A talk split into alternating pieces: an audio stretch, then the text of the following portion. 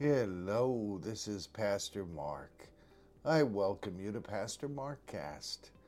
My observations of current events in the context of how we understand God, what we understand about people, and how to find meaning in our own lives. Today I'll be talking about finishing the work of Dr. King. Today we celebrate the life and mourn the death of Dr. Martin Luther King. Most people that I know refer to this day as MLK Day, no matter what we call it. It is good that we celebrate his birthday and the work he did during his short life. He was horribly murdered when I was nine years old and he was only 39 years old. I remember the fear that white adults had of him when he made speeches, supported civil rights, called for voting regulations that were non discriminatory, and fought against discrimination. Whites who were in power largely liked the system that was in place and feared losing power if black people were given equal rights.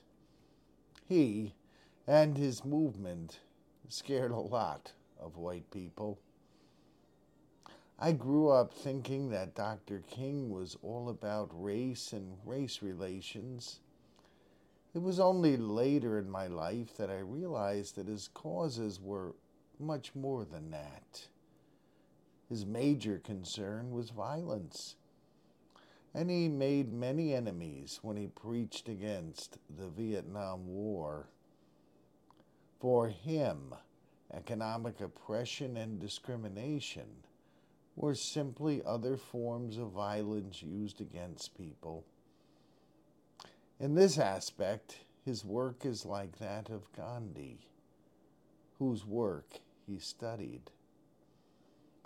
My question today, as we celebrate Dr. King's birthday, is that I hope we will celebrate the gains that have been made in civil rights. But we still have a long way to go, and I wonder when we'll get there. Perhaps there is no legal discrimination but we still have, I am told by black friends, that despite being well dressed and professional, there are many times when they are looked at with suspicion in certain places. These same friends report that there is a reluctance among white people to invite black people into their homes.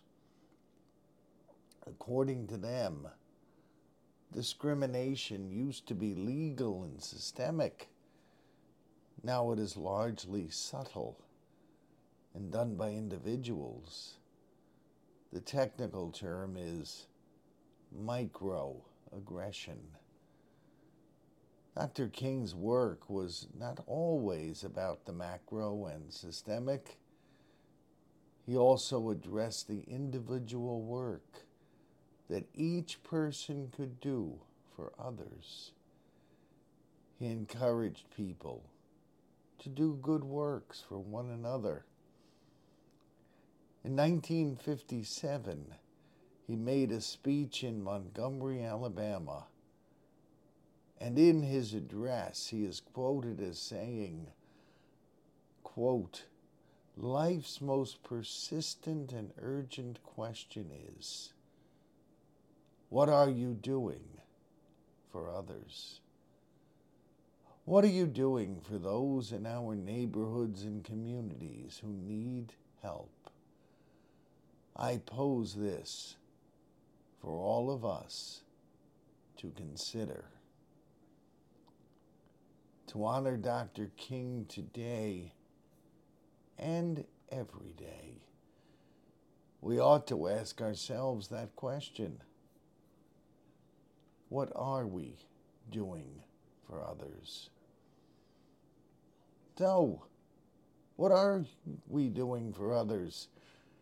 Let us carefully and sincerely ask ourselves this question today.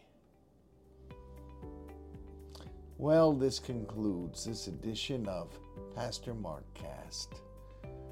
I know it is not easy to follow Jesus and obey him, but it is worth trying. When we do so, we benefit all those around us, and we fully know the peace that only God can give us. I ask you to make this attempt. May God bless your good intentions.